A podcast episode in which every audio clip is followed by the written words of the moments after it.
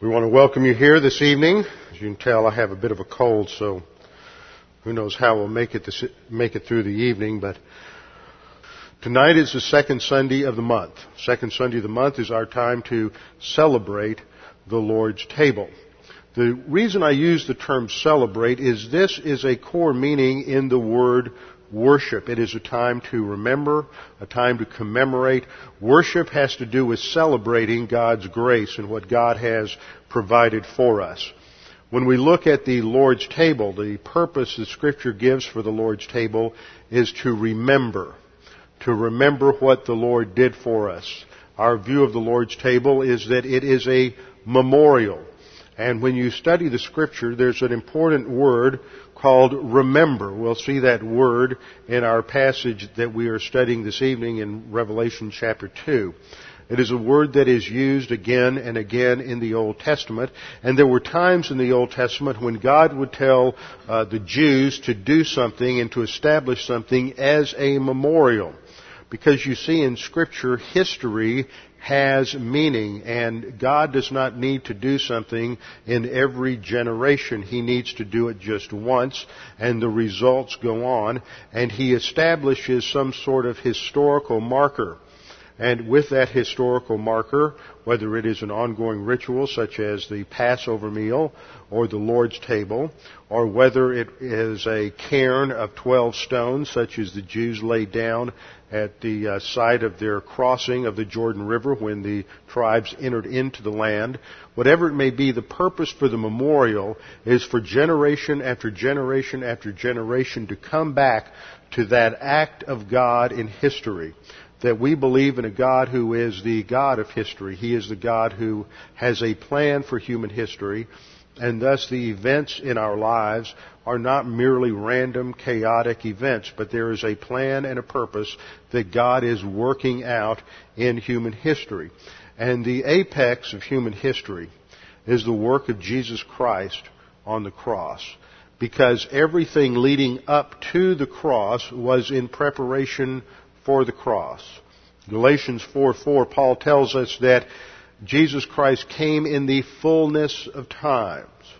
And that means that God had so prepared all of the cultures in the world to prepared them for this coming of the Messiah. At the time Jesus came, there was almost a universal expectation that something was going to happen. You go back and you read the records in classical Roman literature, Greek literature at that time.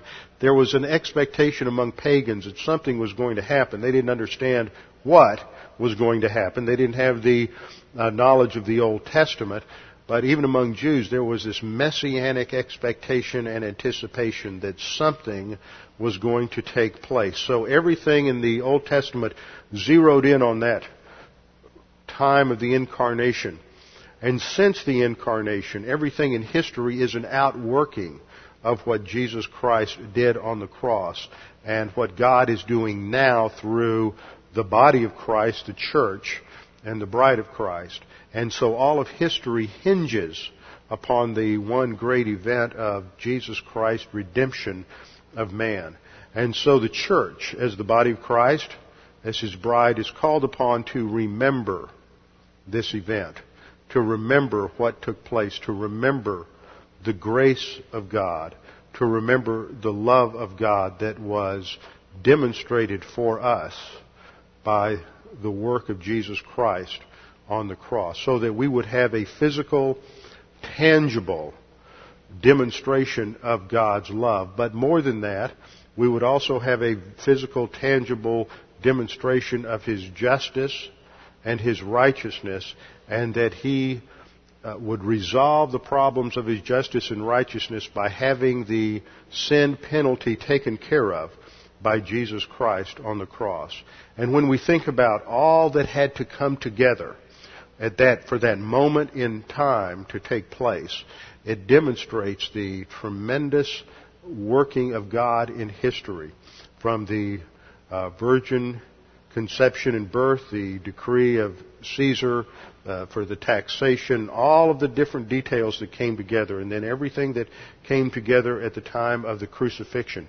We realize God's tremendous control of history for the purpose of providing a perfect salvation for you and for me, so that we can come now as believers in the Lord Jesus Christ, as those who have been regenerate, recognizing that our sins have been paid for, that God loved each one of us so much that He gave His unique Son to die on the cross as a substitute for us. So that when we come to the Lord's table, it is an opportunity for us to stop, to focus our attention on the most important priority of our life, which is our relationship with the Lord and the foundation for that relationship. The Lord's table is an opportunity for each of us to go back to the very basics of our life and our salvation, to be reminded that we are who we are and we have what we have because of the grace of God.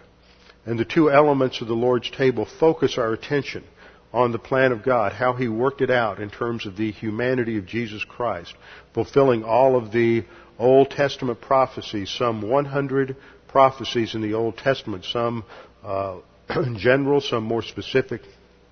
All were fulfilled in the person of the Lord Jesus Christ, that He would be fully God and fully man, united in one person. And that is the testimony of the bread. The bread is unleavened because leaven represents sin. The lack of sin in the lack of leaven in the bread represents the lack of sin in the Lord Jesus Christ. The theological terminology is that He was impeccable. And because He was without sin, He was able to go to the cross, qualified to go to the cross, to pay the penalty for our sins. And the cup represents the work that He performed on the cross. The color of the grape juice or wine is red because that is the color of blood. And there is no covenant without the shedding of blood. And it was on the cross that Jesus Christ established the new covenant. And it was on the cross that He paid the penalty for sin through His spiritual substitutionary atonement. The Lord's table is a serious time of reflection for every believer. The Apostle Paul warned the Corinthians that they should not come to the Lord's table and treat it in a disrespectful manner. They should not come to the Lord's table with known sin in their life. And so he admonished them and warned them that they should examine themselves to make sure that they were ready to partake of the Lord's table. So we always begin with a few moments of silent prayer to give you the opportunity to use 1 John 1:9 to make sure that you're in fellowship, to simply admit or acknowledge any known sin in your life in the privacy of your priesthood to God the Father. Instantly we're forgiven, we're cleansed, we're restored to fellowship, and we are prepared for worship, we are prepared to advance in our spiritual life, and we're prepared for the Lord's table. So we'll begin with a few moments of silent prayer, and then I'm going to ask Doug Daly if he would please return thanks for the bread. Let's pray.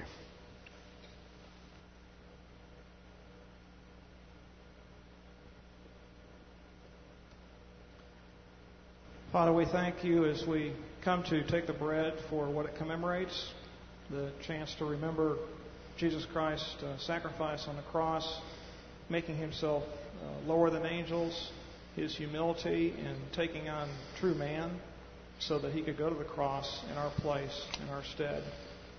We ask Your blessing on the elements as we pass them tonight and for concentration and reflection on these things. In Jesus' name, amen. It is our custom to retain the bread until all have been served.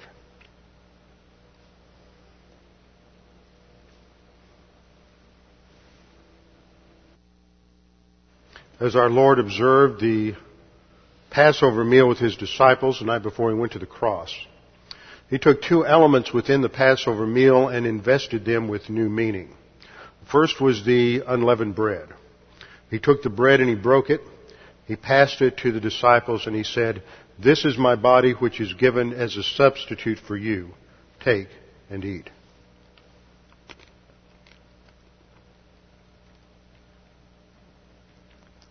I'm going to ask Doug Carn if he would return thanks for the cup. Let us pray. Father, again, we thank you for the opportunity to come together and celebrate the Lord's table. As we partake of the cup, we ask that you keep our minds focused on our Savior, Lord Jesus Christ, and that you will keep us remembering that he who knew no sin was made sin as a substitute for us. We pray this in his name. Amen.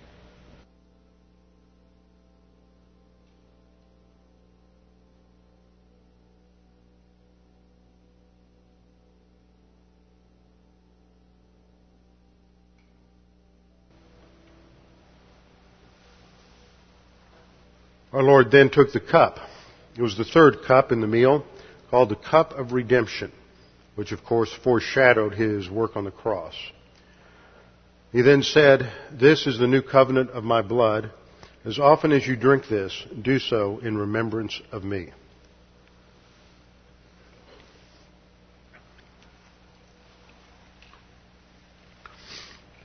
Let us all stand together and we'll sing hymn number 144, "When I Survey the Wondrous Cross."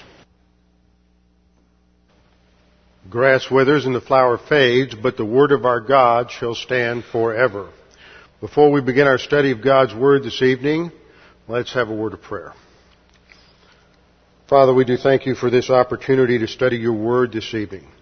We pray that as we examine the scriptures, that the Holy Spirit would take the things that we study and drive them home into the soul of each one of us, and that he would use it for our maturity and our spiritual growth. We pray that we would be responsive to the challenge of your word. In Christ's name, amen. We'll continue our study on the first letter in the seven letters to the seven churches at the opening of Revelation chapter 2 and 3.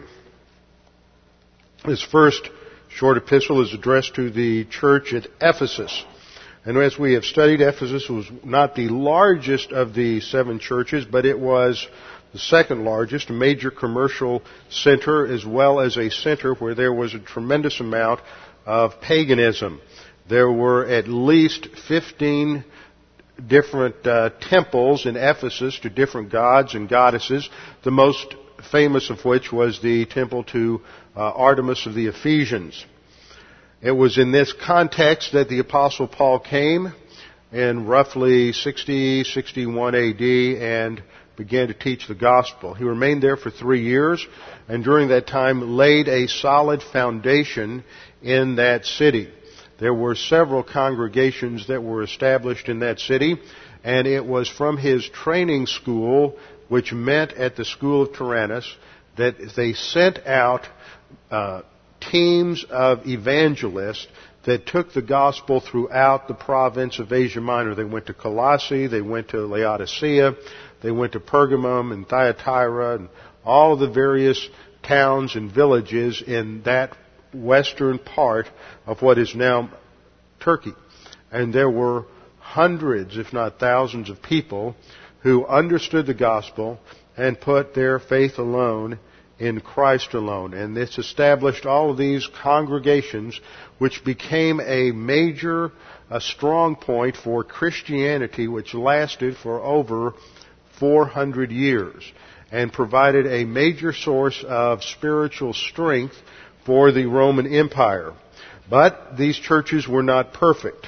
As we have seen, there were a variety of problems within these congregations. And so, at the beginning of the book of Revelation, the Lord Jesus Christ gives his evaluation of these congregations, not for the purpose of simply exposing their weaknesses or for simply praising one or two congregations at the expense of the others. What he is doing is he is using these seven churches to represent the major trends that will take place in congregations throughout the church age. And so we can take the totality of these seven churches and make a list, as I did several lessons ago, to see what the issues are. What are the character qualities of a congregation that the Lord emphasizes? And in this first short evaluation, the Lord emphasizes several things for the church in Ephesus, which we have looked at already. As we've noted before, each of these short evaluation reports begins with a commission that addresses the congregation to the church at Ephesus, Smyrna, Thyatira, Pergamum, Sardis, Philadelphia, and Laodicea. Then there is a character reference to the Lord Jesus Christ, a citation coming out of that vision in the first chapter that focuses on a specific attribute of Christ that is in turn related to the thrust of the evaluation. Then there's a commendation, a praise for their spiritual advance, certain qualifications there. Two of the short epistles have no commendation. This is followed by a condemnation, a warning about a certain spiritual flaw in that congregation that needs to be addressed. And this is where we are right now in this first epistle, is looking at the commendation and the condemnation. We'll come back and look at the correction later. Again, a map of these seven churches and their location on the western province of Asia Minor in what is now Turkey. As you can see, they weren't on a typical highway or trade route where you would normally go from one to the other. You could start at the lower left-hand corner at Ephesus, and following a clockwise rotation, you could move through each of these in order. So there is some order there. But there were other congregations in this province. There were other cities and villages that were larger, so we know that these were chosen by the sovereign decision of God the Holy Spirit to illustrate the trends in the church age. We begin with the first verse, to the angel of the church of Ephesus. This is the angel assigned to each congregation that reports on what's going on spiritually in that congregation to the Supreme Court of Heaven in relation to the angelic conflict. This angel thus gets a report, that gets a copy of the evaluation report from the Lord Jesus Christ. It begins with the phrase, "these things," which we know from extant literature from the ancient world, that this is a prelude to an authoritative statement from a king or a sovereign or perhaps a local magistrate. It is an introductory clause that stresses the authority of the pronouncement. "These things," says, and then we have a reference to the Lord Jesus Christ coming out of that image in the first chapter. He's the one who holds the seven stars in his right hand, indicating his authority over the angels. This is something we'll get into in detail in the first chapter of Hebrews, that Jesus Christ is elevated over the angels, and as a result of the ascension and the declaration of his sonship, as per Psalm 2:7, that Jesus Christ is set in authority over the angels. He is the one who holds the seven stars in his right hand, and who walks in the midst of the seven golden lampstands. Literally, it's the seven lampstands of gold in the Greek. It's a genitive phrase there. It's an adjectival genitive, so golden lampstands is a fine translation. But it's lampstands of gold. I like that. It emphasizes that golden quality. This is the church. There's a high view of the church in the Scripture, even though some of these seven congregations seem less than gold. In the eyes of God, because of positional sanctification, they are all valued highly. They are all viewed as congregations of believers. There's a tremendous confusion over this, as we'll get into next week, that some of them may not have been believers. They were just churches in organization, but they were not made up of believers, because of the apostasy that was there. And this has tremendous implications in how you understand the spiritual life and the role of the church. And we'll get there next week under the concept of the overcomer. But he walks in the midst of these lampstands. And this is a picture for us of the ongoing ministry of the Lord Jesus Christ in the life of the church. Now, at the same time that we're talking in Revelation 2 and 3 about how the Lord is walking, He's moving in the midst of the congregations, we know that that He is also pictured in the Scripture as being seated at the right hand of God the Father. And there, for some people, there's a contradiction here, or an apparent contradiction. How do you have the Lord Jesus Christ in session, seated at the right hand of God the Father, and now He's pictured as walking around? And that is something that we will address several times, both on Sunday night in Revelation as well as our study in Hebrews. The session, the seatedness of Christ, is related to two doctrines. Number one, the completion of the work of salvation, propitiation, reconciliation, redemption at the cross. Because it is finished, He sits down. It is also related to His second coming. In Daniel chapter 7, we have the picture of Jesus Christ waiting before His prayer coming out of Psalm 2, which we'll study later, Psalm 2 and Psalm 110, where He is told to sit at the right hand of God until He makes His enemies His footstool, that the session is related to His coming kingdom. It pictures Him in relation to the completed work on the cross on the one hand, and waiting for the time of the second coming when He will come into His kingdom. But in the meantime, and see, these are mostly Old Testament prophecies. There's no prophecy, no indication anywhere in the Old Testament that there is this parenthesis between the first advent and the second advent. Now, why do you think that is? Why do you think that there was no mention in the Old Testament of this, theologians call it the intercalation, don't you just love that, of this intermediate period between the first coming and the second coming? Why do you think that's not mentioned? If the Jews knew that there was going to be this lengthy intermediate period, then they would not have recognized, they would not have had a real offer of the kingdom at the first advent. They had a genuine offer of the kingdom at the first advent, and they rejected it. And it's because of that rejection, even though God the Father planned for it, understood it, it was part of the plan, it's a genuine offer. And so there's a postponement of a postponement of the inauguration of the kingdom until the second coming. So in order to keep that offer of the kingdom genuine and to keep it legitimate, there's no mention in the Old Testament of any intermediate period, any church age, anything like that.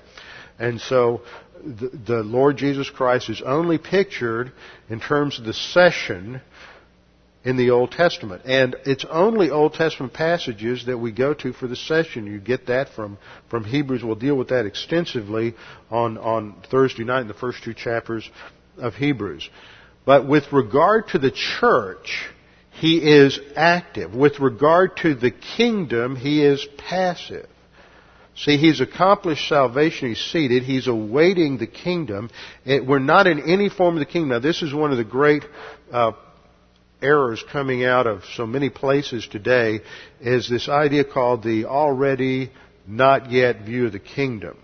And it comes out of what is Reformed theology, amillennialism, that Jesus inaugurated the kingdom at the first advent, and it just sort of gradually coming in during the church age until it fully comes in with His second coming.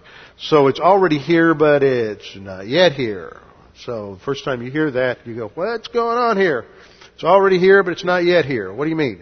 Well, this is theological doublespeak. And this is now entered into what is the latest version of dispensationalism, which isn't dispensationalism at all, in my opinion, called progressive dispensationalism. And this is what dominates the teaching, not only at Dallas, but most of the other major seminaries that we're familiar with coming out of the 70s and the 80s. It's become the popular trend. It's really an attempt to assimilate and compromise with covenant theology and their eschatology, their views on prophecy. And so the term that has come to be used for this is progressive dispensationalism, because you see they have the kingdom coming in progressively during the church age. So it's progressive dispensationalism. And frankly, I don't think it's either progressive or dispensational, because it is compromised so much with covenant theology that it's basically destroyed its roots. So we have to maintain a clear break. The kingdom was offered. The kingdom was offered at the first advent. It was rejected, and so it's been completely postponed. And you have a unique age or dispensation now called the church age, or the dispensation of grace. And so the Lord Jesus Christ, during this intercalation, is working in the church through church age believers, something unforeseen in Old Testament prophecy, and he's actively involved. And this is the emphasis here. Jesus Christ is walking in the midst of the churches. He is involved in the churches. He is preparing his bride for the future responsibilities to rule and reign with him. And from this involvement, he says, I know your works. And the Greek word there, I pointed out last time, is oida, indicating his complete knowledge, divine omniscience, that he is fully aware of what's going on inside each congregation. And the first thing he says in every one of these epistles is that he knows our works. This is a summary statement. He knows the application of doctrine. Remember in James, if you've gone through James with me, in James 1 and James 2, James uses two concepts to bring about a parallelism as he's emphasizing application. In James 1, verse 20 down through the end of James 1, he talks about hearing and doing. Don't be simply a hearer, but a doer. Now, that's not talking about Christian service in that context. It's talking about application of the Word. Don't just sit there, fill up your doctrinal notebooks with a lot of information, fill up your head with a lot of theological terminology. Doctrine is a means to an end. It's not an end in itself. It is a means to an end, and the end is your relationship with God. Therefore, we want to grow to spiritual maturity so that we can have a full capacity to understand and appreciate our relationship with God and to fulfill our role and responsibility as church age believers, and ultimately as human beings who are created in the image and likeness of God. So when you look at James, James talks about faith, hearing and doing, and then in the second part of that opening section, he uses another pair of words that are comparable to hearing and doing, and that is faith and works. Faith and works. Works is simply the application of doctrine. You hear it, you believe it, you do it or apply it, and you, and that's works. So Jesus says, I know your application. I know your application, and he begins every one of these letters that way. Now, if you've got a King James or New King James or New American Standard, King James or New King James, I think has this at every place. I'm not sure. It's in the majority text. There is a phrase, I know your works, for every letter. This is a textual problem. And in the critical text, it's not there for everyone. But trust me, we'll go through them. Every one of these is parallel. I know your works. It is a statement of the omniscience of the judge, who is therefore fully qualified as our peer judge to evaluate us. The first thing he mentions is your labor, and it should read your labor and your endurance. One thing I like using the New King James for various reasons, but one thing I don't like about it is it still has some translation problems, and it translates the word hupomeno with patience, and it should be endurance. There's a difference between hupomeno or hupomone, which is the noun, hupomone, and macrothumia, and we'll get into that in just a minute. He knows our works. There's three pairs here. First of all, the works are labor and endurance. Labor is kapos, and it means toil and sweat, and it's a reference to Christian service. Endurance has to do with hanging in there in the Christian life. It's staying under pressure. Then the second couplet is, you cannot bear evils, and it uses the word bastazo, which means to literally to carry a heavy load. And it can be a physical load, or it can be a spiritual load, or used metaphorically. And you have tested their claims, that is the claims of those who claimed that they were apostles, who said they were apostles and were not, and found them liars. So the second couplet emphasizes their application of doctrine. They cannot tolerate those who make false claims doctrinally, and they're constantly evaluating those claims. And then the third couplet, you have endurance and you persevered, bastazo again, and see, that's important. Why does he use that same word twice? Very important. You persevered, or you hung in there. You hung in there because of my name. So those are the three couplets. Well, let's run through them. Some of this we've hit already, and I just want to review it, and then we'll press on to verse 3. I know your works, your labor. Your labor. This is your toil resulting in weariness. And this has to do with Christian service. This is not a means to spirituality. This is what it's like to be involved in Christian service. And every one of us should be involved in Christian service in some area as you mature. You know, I'm not saying like a lot of churches do, as soon as you walk through the door, let's put you into something. You got to have some spiritual growth and understand something. But you have a spiritual gift which you receive at the instant of salvation, and as you grow and mature, that begins to manifest itself. And it may be in administration, it may be have to do with the gift of mercy, having to do with people having mercy towards people who are going through trials and tribulations. It may be a teaching gift. Whatever it is, people need to be involved in some sort of ministry in a local congregation.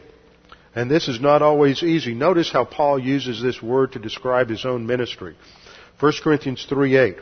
Now he who plants and he who waters are one, and each one will receive his own reward according to his labor, his toil. So reward is related to this word kapas. And it's a word for labor, and sometimes it has to do with extremely difficult responsibilities, toil. John 4:38, Jesus said, I sent you to reap that for which you have not labored. Others have labored, and you have entered into their labor. There is a part of the spiritual life that involves toil. It's not always easy. It's not always fun. And there's difficulty. We're living in the cosmic system. Paul says in 1 Corinthians 15:58, therefore, my beloved brethren, be steadfast, immovable, always abounding. Notice that, always abounding in the work of the Lord. He's not talking to pastors here. He's talking to the members of the congregation in Corinth. Always abounding in the work of the Lord. There's our word ergon again, production. Knowing, literally it's a causal participle there, because you know that your toil is not in vain in the Lord. You may feel frustrated. You may be teaching a prep school class for 20 years and wonder, what value has this been? You never know what impact you may have on the life of some child that comes through your class 10, 20, 30 years later.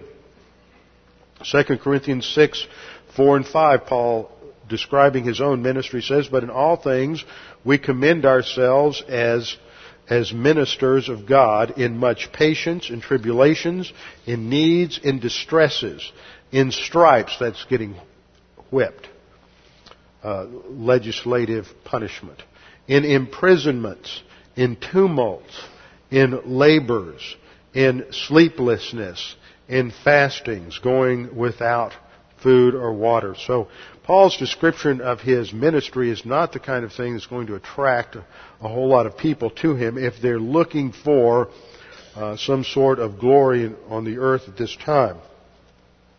2 Corinthians 11:27, he says, I have been in labor and hardships through many sleepless nights and hunger and thirst, often without food and cold and exposure. Now, why in the world would he want to do this? See, living the Christian life sometimes is very tough. It's not just a matter of your own personal walk with the Lord. This is the production that is related to Christian service. It may involve any number of different things in terms of being involved on a deacon board in a local congregation, to just being involved in a prayer ministry, being involved in media ministry, whatever it is. Christians should be involved in ministry in a local congregation. This is part of our responsibilities as believer priests. Where so many churches get out of line is where they make that a means of spirituality or a barometer of spirituality, and it's neither. But it is an outworking of our spiritual growth and our spiritual life. 1 Thessalonians 1:3, Paul says, constantly bearing in mind your work of faith, that is, production of faith, and labor of love, and steadfastness of hope in our Lord Jesus Christ in the presence of our God and Father. So again and again we see the Apostle Paul praising these congregations and the members of the congregation because of their intense toil for the Lord in the local church. 1 Thessalonians 3:5, for this reason, when I could endure it no longer, I also sent to find out about your faith, for fear that the tempter might have tempted you, and our labor would be in vain. So he's talking about the evangelistic ministry, teaching the Word, is laborious. You know, as a pastor, I'm often the brunt of jokes where people say, well, you only work one day a week. Oh, yeah, right. Pastors spend a tremendous amount of time, or should spend a tremendous amount of time, studying. And it's not just studying and teaching. I mean, there's so many things that, especially when you're pastoring a startup church like this, there's so many other things that enter into it. We have to think about establishing protocol for different things that we do. I mean, it's all new. We're starting over. So why do we do? How do we do what we do? What do we do? We've got to get out and find a building, a better place where we can meet that's ours, so that we can have a Sunday morning service and develop prep school more and begin to get a little more on our feet. And that takes time to go out. This week spent one afternoon driving around, just looking at different places. And then the next day, spent that afternoon going and meeting with leasing agents, with Doug Carn, and looking at places. I mean, this just takes time. But this is what pastors do. They also get involved when folks have problems. And sometimes folks have problems in their spiritual life, and I may not be addressing a particular issue in any of the classes I'm dealing with, and yet you have a spiritual crisis, meltdown over something. You need to talk to somebody, your pastor, to get a little advice.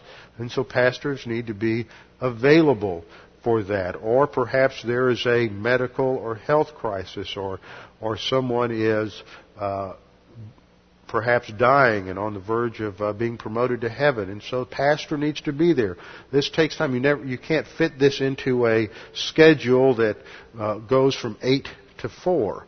There's more to it than that. And then you have to study and think and be aware of so many other things that it at times it is laborious. But let me tell you, there's nothing I'd rather do.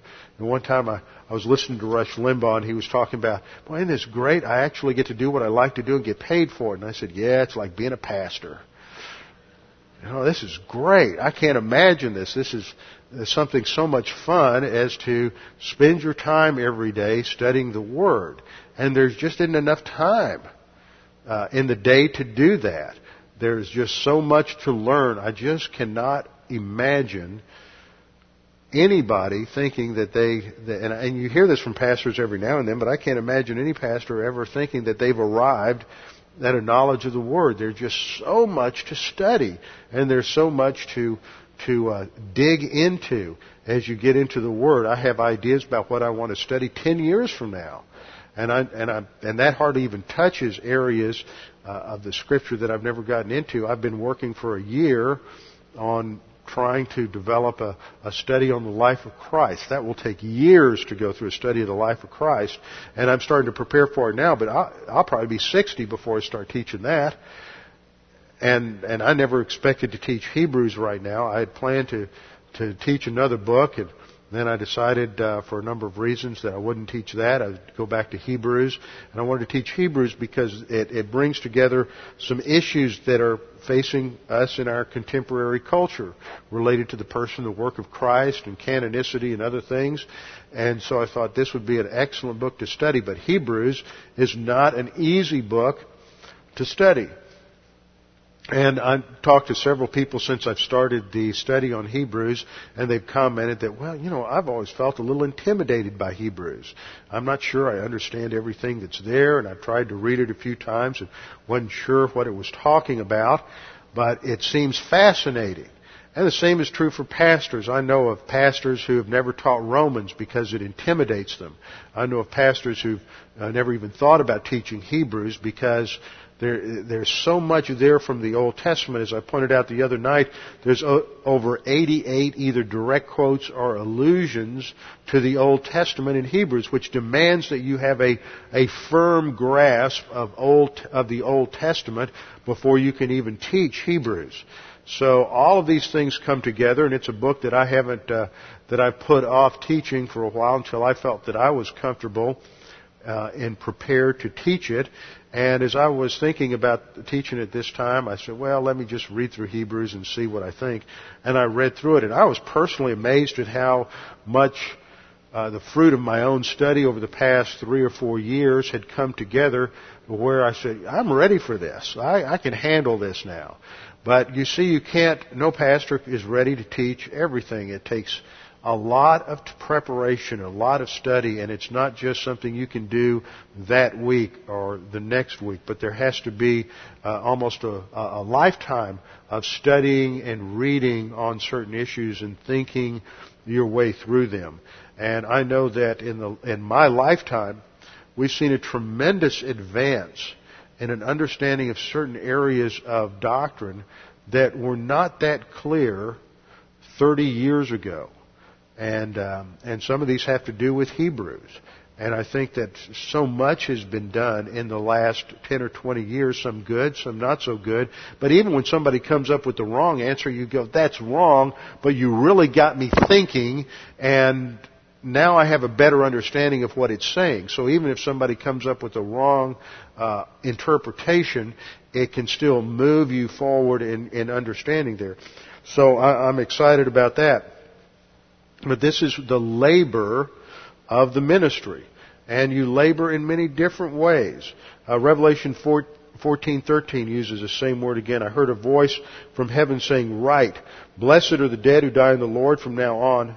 Yes, says the Spirit, so that they may rest from their labors." See, we're involved in labor in our spiritual life, spiritual service, until we go to be with the Lord. So the Spirit says that they may rest from their labors. That rest doesn't come until we're absent from the body and face to face with the Lord.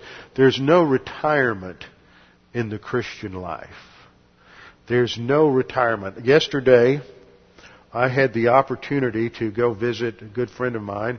Some of you have known him. We've mentioned him before. Gordon Whitelock, who founded Camp Penile, had a tremendous ministry.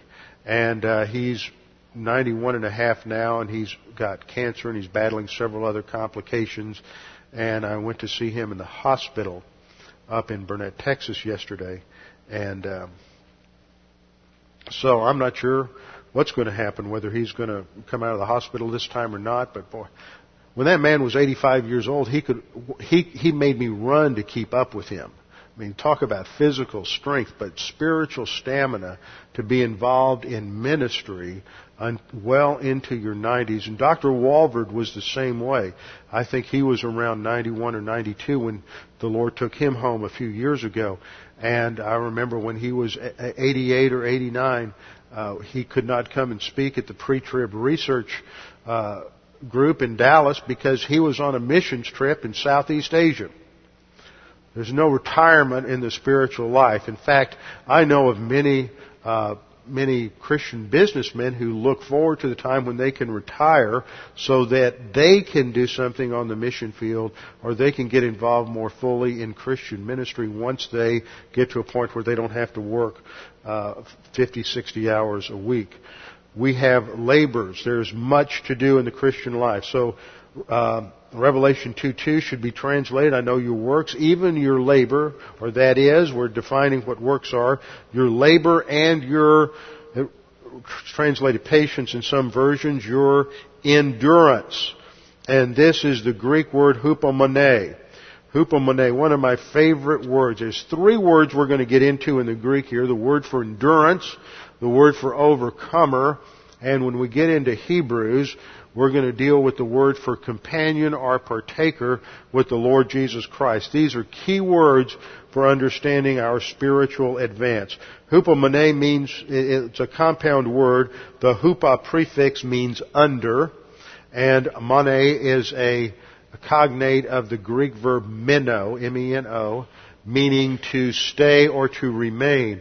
And so it has the idea of remaining under a situation. See, patience has to do with usually people and sometimes events, and that's really expressed more by the Greek word makrothumia.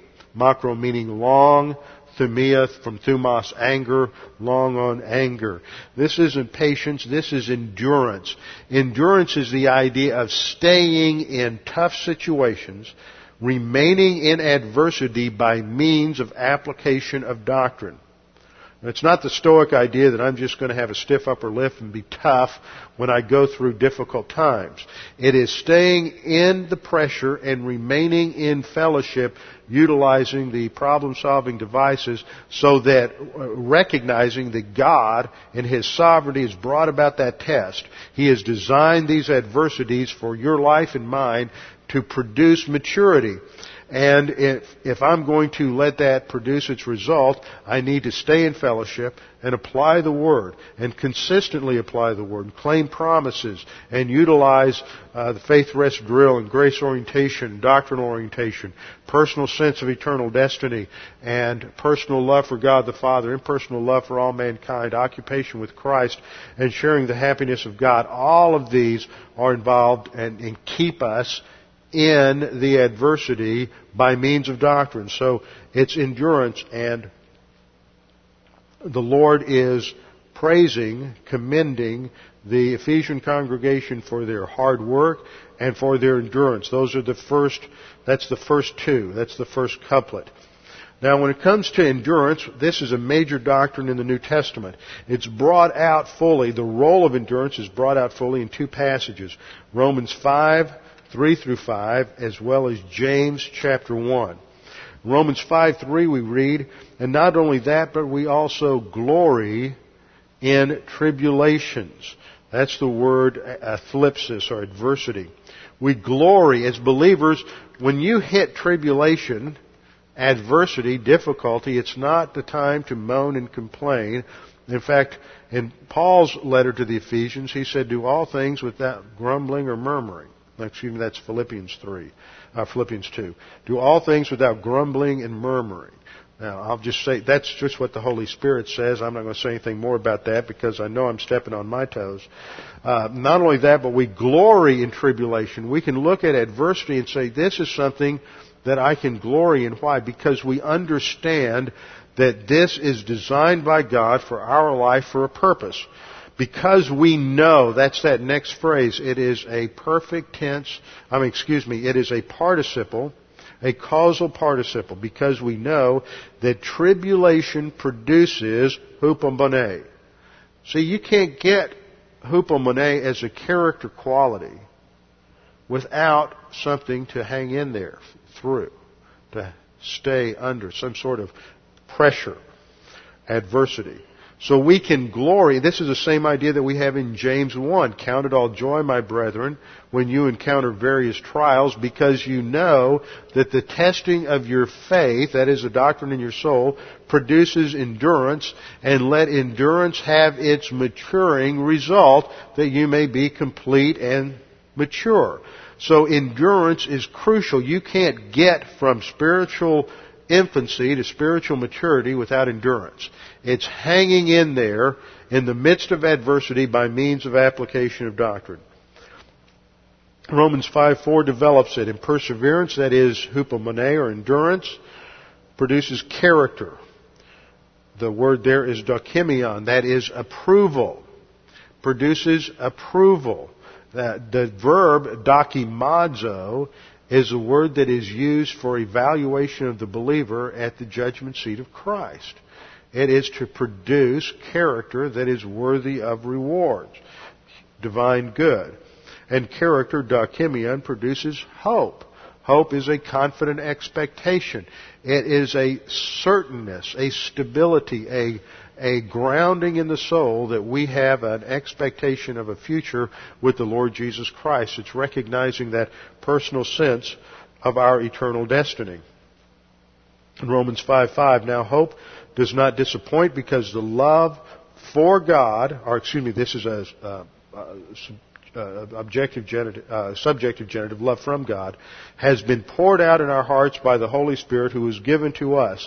And this is a love from God that is given to us and poured out to us at the instant of our salvation. So the first couplet, I know your production, even your hard work, labor, your toil, and endurance. And then we fit this into our flow chart for the Christian life. That's salvation. We go through tests of, that's James 1, 2 through 4. Tests of doctrine. When we are obedient to the Lord and obedient to Scripture, then the Holy Spirit produces divine good in us. We have genuine life. Remember, Jesus said, I came not like a thief to destroy, but to give you life. That's eternal life at salvation. And life abundantly, that is the Christian life. And it produces evidence that the will of God is good and perfect. This then, in turn, leads to steadfast endurance, James 1, Romans 5, which in turn leads to the adult spiritual life. Those are the dynamics of walking by the Holy Spirit. And the result of that, eventually, is that we go to the judgment seat of Christ, and there are works that are rewardable, divine good. Excuse me. Second couplet. I know your production, even your labor and your endurance. And then you cannot bear those who are evil. Now that doesn't end with a period. This is all one sentence in the Greek. You cannot put up with, you can't tolerate those who are evil. The verb here is bastazo, which means to bear up under trying or oppressive circumstances. And the idea here is that you can't put up with the difficulties that come from evil men.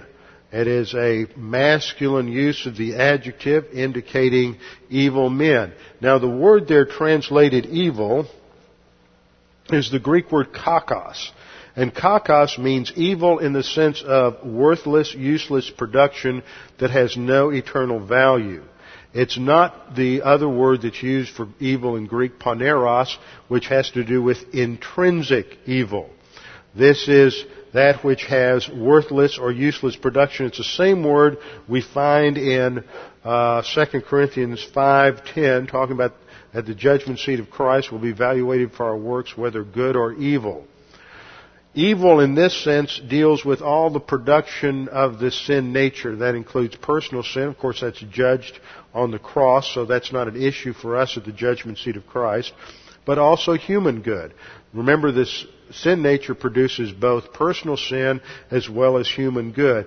And evil describes the entire production of the sin nature. It's not just a synonym for personal sin. It also describes the entire framework of cosmic thinking, which is Satan's policy towards mankind. And the cosmic system includes religion. It includes many what we would call relatively good things, as well as many things that we would classify as sinful or horrible. And so the word kakos just summarizes all of this. It is production that has no spiritual value. It may include sin, but it can also include much that is just relatively good. They couldn't put up with those men who were coming in and just teaching a human good religious system. And it's connected syntactically in the Greek to the next phrase, that you have tested those who say they are apostles and are not, and have found them liars. And the word there for tested is the Greek word perazo, which is the same word used in James chapter 1, verses 2 through 4. Count it all joy, my brethren, when you encounter various trials. It's perasmos, that's the noun form. And perazo has to do, it was originally a term used in mining, that you would take the metal and you would refine it, you would put it to fire, to purify it, to burn off the impurities in there. And that's the idea of a perazo. When that's used for test, it has the idea of purification in order to reveal the character of something, as opposed to dokimazo, which is designed to test something for approval. Perazo focuses on the process of applying pressure or heat, fire to something to see what it's made of, whether it's good or evil. So they would test those who made various claims coming into the congregation. There were those even at the end of the first century who were claiming to be apostles. Now, to be an apostle, you had to be a witness of the Lord Jesus Christ in His first advent. You had to be commissioned directly by the Lord Jesus Christ. And you also were signified that you had the gift of apostleship by signs and wonders. You were able to perform miracles. And so they would evaluate these men. They would evaluate them on the basis of their doctrine, and they would evaluate them on the basis of whether or not they were performing miracles, and they fell short. So there's a positive emphasis here that there's intense work going on in the congregation. They're applying their spiritual gifts. They're dealing with difficult circumstances and enduring and continuing to apply doctrine. And this is applied specifically in the area of testing the doctrine of those who came to teach. And so they expose the claims of these apostles. And then in verse 3 we read, and it's almost a repetition of what we've had already. You have endured, as I would prefer to translate that, sticking with hupomone, as constantly using that as endurance. And you have endured, and you have bastazo. It's literally you have perseverance. It's a noun, and then the noun hupomone. So you have perseverance as part of their character, and then the next phrase, you have patience, is just a verb, and it's an aorist tense of the verb bastazo, and it doesn't really have that. It's translated endure. It's carrying a burden. In other words, you've hung in there. And the fact that this word is used again, they put up, or they could not tolerate the false teachers, bastazo. They couldn't endure them, and now they are continuing to endure, indicates that what they're having to deal with in reference to this verb is pressure and adversity brought to bear on the congregation from these false apostles.